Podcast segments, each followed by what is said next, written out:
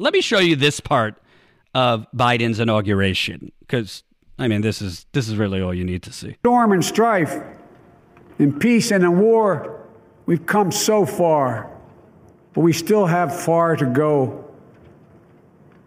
We'll press forward with speed and urgency, for we have much to do in this winter of peril and significant possibilities.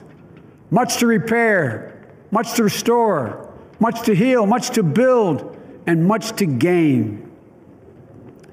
Few people in our nation's history have been more challenged or found a time more challenging or difficult than the time we're in now. Once in a century virus that silently stalks the country. It's taken as many lives in one year as America lost in all of World War II. Millions of jobs have been lost. Hundreds of thousands of businesses closed. A cry for racial justice, some 400 years in the making, moves us. The dream of justice for all will be deferred no longer. A cry for survival comes from planet itself. A cry that can't be any more desperate or any more clear. And now, a rise of political extremism, white supremacy, domestic terrorism that we must confront and we will defeat. To overcome these challenges, to restore the soul and secure the future of America, requires so much more than words. It requires the most elusive of all things in a democracy unity. Unity. In another January, on New Year's Day in 1863, Abraham Lincoln signed the Emancipation Proclamation. When he put pen to paper, the president said, and I quote, if my name ever goes down into history. So, I mean, for those of you that watched it, this was a, a wonderful speech. Um, you know, this was a wonderful speech, frankly, if you are a, a suburban, comfortable American. Um, I'm not condemning comfortable suburban Americans, but this was a speech for the wine moms. This was a speech for um, those who are comfortable enough to think a lack of unity is the biggest problem in the United Corporations of America because we do live in the United Corporations of America. This was a speech uh, basically hitting the themes of emptiness that Biden ran on. Because Biden didn't run on doing anything per se in terms of policy um, Joe, Biden didn't run on doing anything per se in terms of health care, doing anything in terms of, you know, the military industrial complex, doing anything in terms of the corruption and toxicity of money in our politics. He ran on bringing us back to unity. He ran uh, on kind of a, a brushed up version of what Obama ran on. Let's enter a post partisan America, heal the wounds of yesteryear. And this is all very wonderful language if you are uh, a comfortable person economically, if you are a person with decent health care, um, if you are in a position where Donald Trump um, affected you mostly emotionally not economically or socially, just triggers you emotionally because of the vile things he said, the vile things he proposed. But the truth is, the person standing up there today is one of the leading people responsible for most of the things he's saying we have to repair. I'm not trying to just, you know, be petty and attack Biden on the day he's inaugurated. You know, the jury, uh, I think we know how this is going to play out because he's already shown us by who he's chosen in his cabinet, who he chose as vice president, how this is going to play out. But the devil's advocate could say, Jordan, you know, criticize him, but let's give him the benefit of the doubt. He just canceled the Keystone XL pipeline, which is a good thing. Um, He just got us back into the Paris Climate Accord. It's a good thing. I mean, the Paris Climate Accord was essentially a, a band aid to the climate's gunshot wound. It, it, I mean, most serious climate experts say the Paris Climate Accord is completely insufficient. But better that we're in it than not in it. I, I assume he would get us back in the Iran nuclear deal. Uh, I didn't see if he has yet. Maybe maybe he did. Um, so it seems like he's essentially. That's why I titled it "Back to the Neoliberal Future." He's just first step is to erase everything Trump did, or as much as he can, and restore the Obama order. But the problem with this hoity talk about unity is it's a facade. People who run campaigns on bringing people together, it sounds good, but it's always been a facade. George W. Bush ran on it in 2000. Uh, Obama ran on it, in ter- you know, and adding in, uh, you know, a post-partisan utopia America, which kind of hard to create when at the time you're raking in money from Wall Street. Obama was. Nobody knew that at the time because the media didn't report it. Um, you know, uh, Hillary Clinton ran on a lot of these themes. Stronger together, we need to unite. But the truth is, part of why the country is so tense. Uh, I like what Krystal Ball um, phrased it. The country is a tinderbox. The country is a it's any moment exploding. Part of why it's so polarized uh, between Republicans and, and liberals, between uh, progressives and neoliberals, between frankly white supremacists and the rest of us, is because the economic order of this country has been a gilded age, a corrupt gilded age, really for the last 40, 50 years. That's the, 50 years ago was the last time we had even any sense of egalitarian economics, where a CEO might have made 15 times more as their worker, not 300 times more.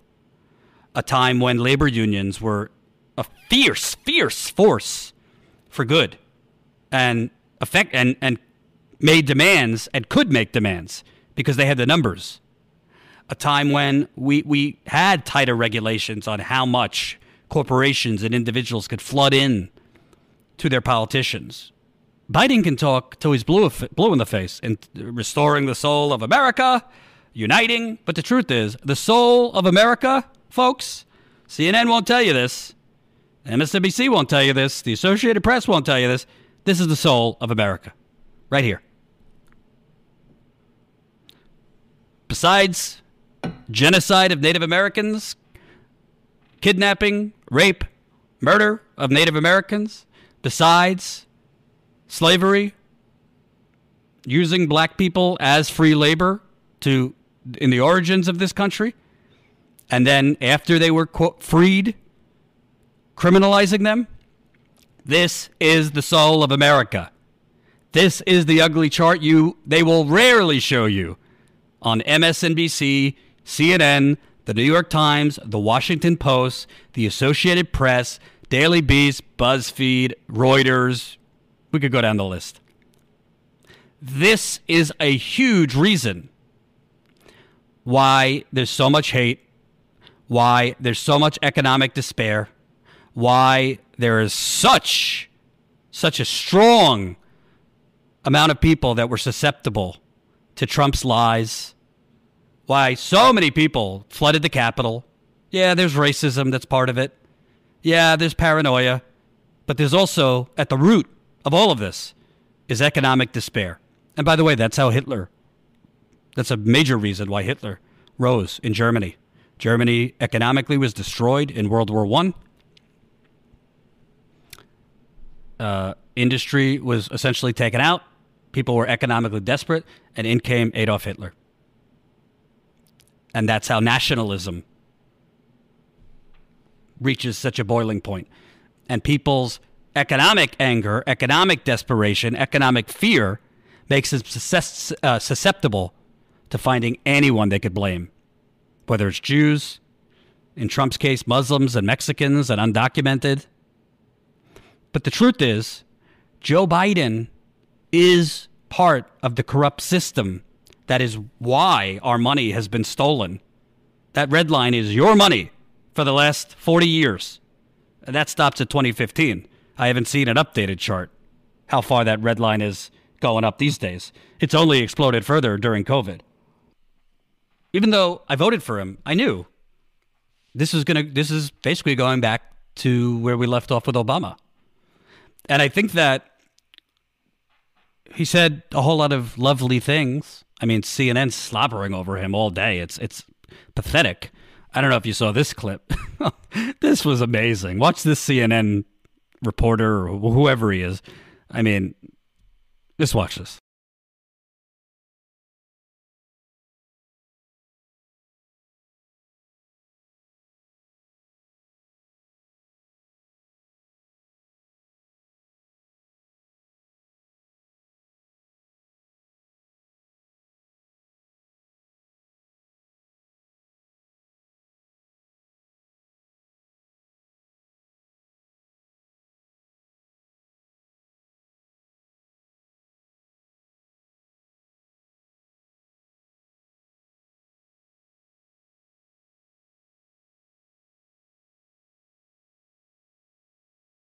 Listen, do I think it's a good thing that finally we have a president that is taking the pandemic seriously? Um, do I think it's a good thing that he memorialized the 400,000 dead? Yeah, I do. And I, you know, credit to Biden for doing that. But but let's let's remember something very clearly. Joe Biden wanted to wrap his hands over America, he'd be giving all Americans guaranteed health care during a deadly pandemic. That's how you wrap your hands around America, not through bullshit optics. So, you know, that CNN reporter, whomever he is, making well over six figures, got VIP health care. So they could focus on these, you know, visual aesthetic, these visual aesthetics. And they could slobber all over Joe Biden's extremities, which is what's been going on on MSNBC and CNN. And they could say, you know, I'm hearing these hot takes now. I mean, this this is another one. Uh, reporters pushing, you know, James Clyburn says ex President Bush told him Clyburn was the savior because of his role in helping Biden win the Democratic nomination. Clyburn says Bush went on to call Biden the only one who could have defeated this incumbent president. And this is the narr- this is the gaslighting that's already been going on that Biden won because there was some groundswell for Joe Biden in particular. Biden won because he's the only figure that could heal the nation. Joe Biden is the figure that is, other than Bill Clinton, who signed it, responsible for mass incarceration and imprisoning generations of black people. He's that's the same person who stood up there today talking about finally solving racism in America. Joe Biden is the person that's instrumental in repealing bankruptcy protections for poor people,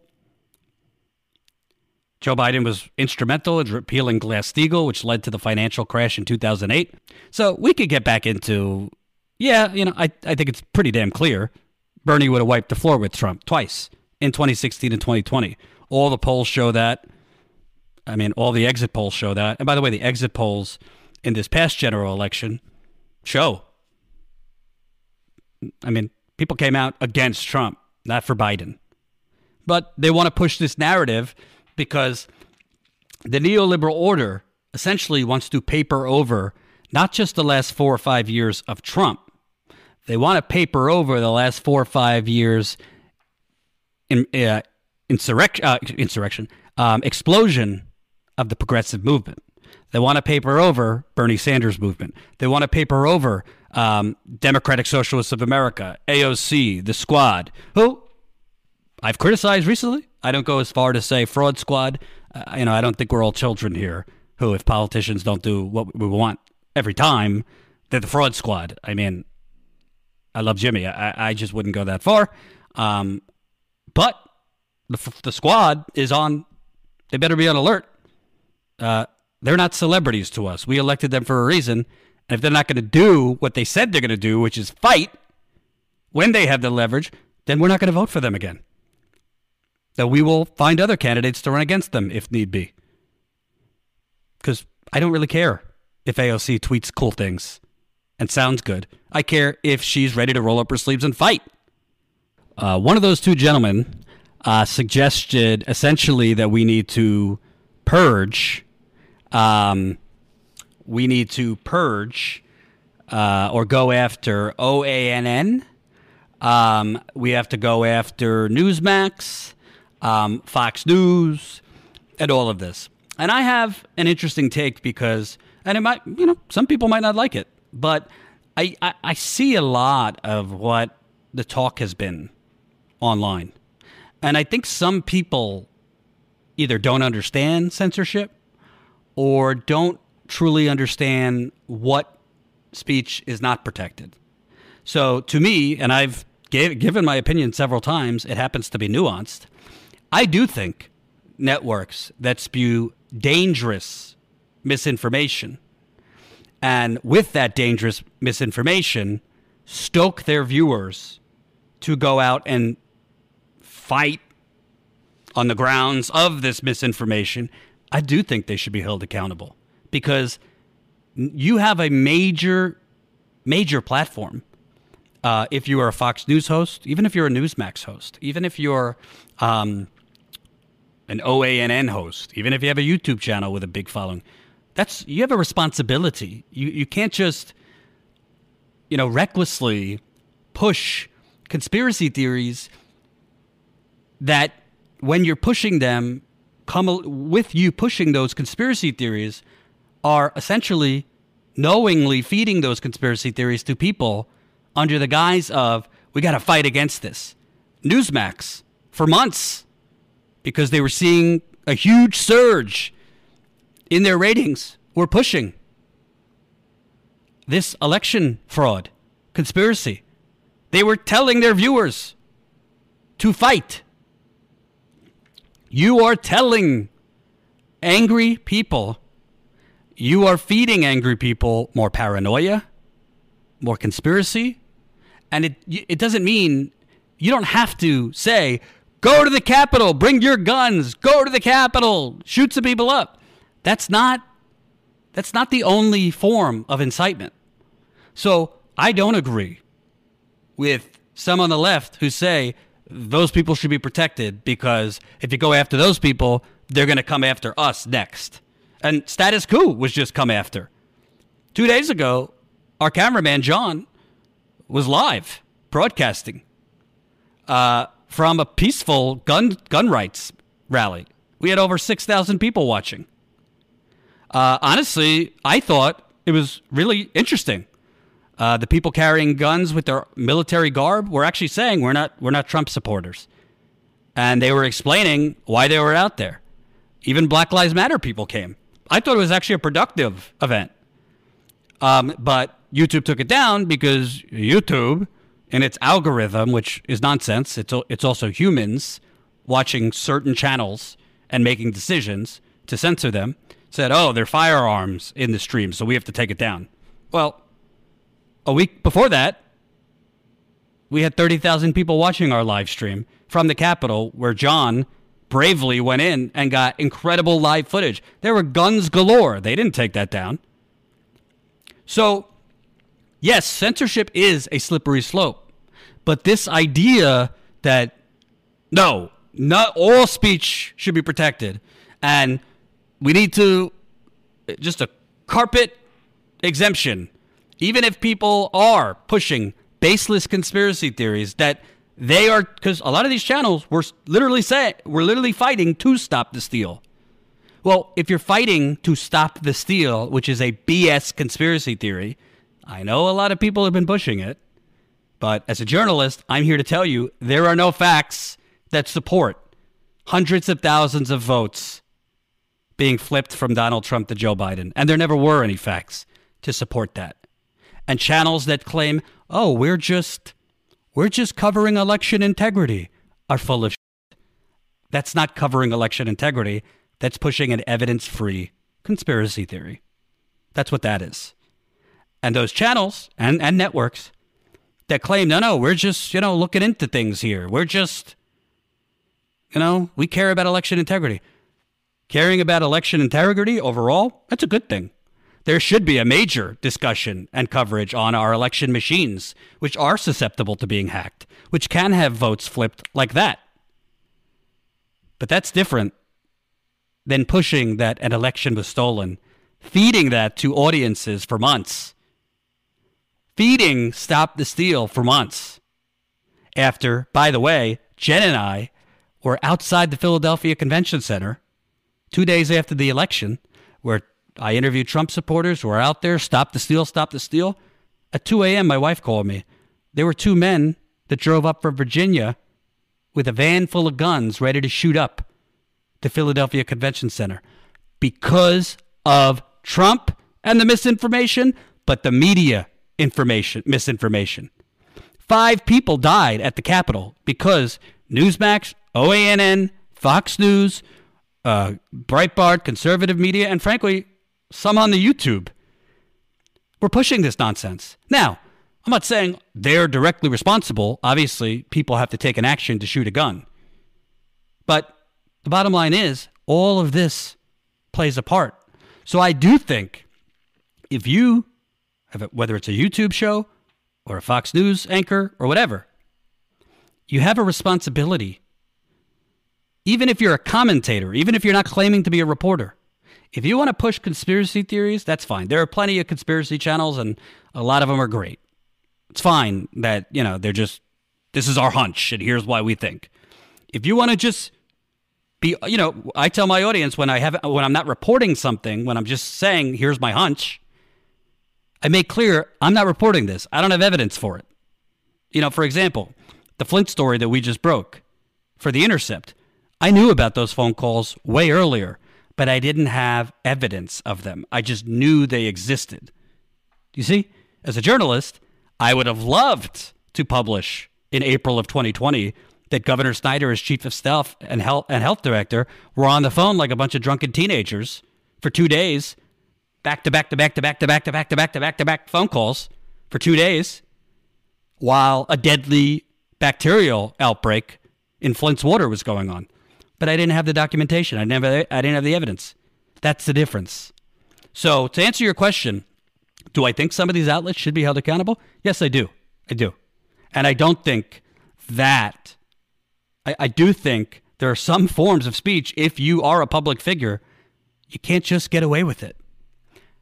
But, and this is the important but, and my position has frankly been lied about all over the internet the last few days by certain people using a tweet that I sent out on the day of the Capitol attack. I've made very clear I do not believe, I do not believe Twitter, YouTube, Facebook, Twitch, owned by Amazon, should be the judge, jury, and executioners for who is inciting violence and who is not, for which live streams could, could go up and which ones can't, for which channels should be elevated and which should be suppressed. All of that should not be in the hands of unelected cretins. All of that should not be in the hands of Mark Zuckerberg Jack Dorsey, Google CEO Jeff Bezos, who owns Twitch. Because when you give ultimate power for information to unelected people who are financially in bed with the government, then the censorship is not actually about the merits of the content. It's about pleasing advertisers. It's about protecting government secrets. It's about maintaining the status quo. So, do I think that there needs to be an independent body in, in conjunction with the courts so that if hosts are inciting violence, and I, what I deter, what I consider inciting violence is telling people to fight.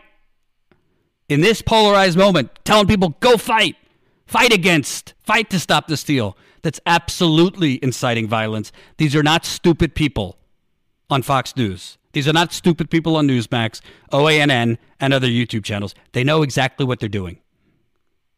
They know they're not feeding this to people who are going to try and go go kindly talk to their government and have tea. So, forms of accountability, what do I mean by that? Somebody, whether it be the courts, an actually independent body that is not Republican or Democrat, these entities need to be publicly regulated because they are public utilities. Mark Zuckerberg openly said Facebook is like a government. Then it should be regulated. Because Mark Zuckerberg shouldn't be determining whether Donald Trump could be on Facebook. Jack Dorsey shouldn't be determining whether Donald Trump should be on Twitter. They should not be determining what right wing channels go, what left wing channels go, because it is beyond a slippery slope. They will abuse that power under, and they have, will abuse that power. First, they will come for legitimate white supremacists, extremists, and then they will come for edgy podcasts. Then they will come for Jimmy Dore. Then they will come for Status Coup because the censorship that they, what they want censored most is not white supremacy. What they want censored most is anti capitalist, anti war, and anti corruption. Those three things. So, to answer your question, which was long wind, I don't agree that we should just let all everything sit, nothing be censored. I think people that are putting out out there, it's censorship to to eliminate certain extremist voices don't understand what censorship is. And frankly, I mean, under those people's definitions, really, really dangerous people in the 1930s, 40s, and 50s, like Mussolini, Stalin, Hitler, um, you name it, if they came to rise in today's age, they would say, no, no, you can't censor them. You can't get rid of their channels. Can't get rid of their social platforms. There is a line where people need to be held accountable. But I don't think Silicon Valley should be the ones to do it. That's my honest opinion.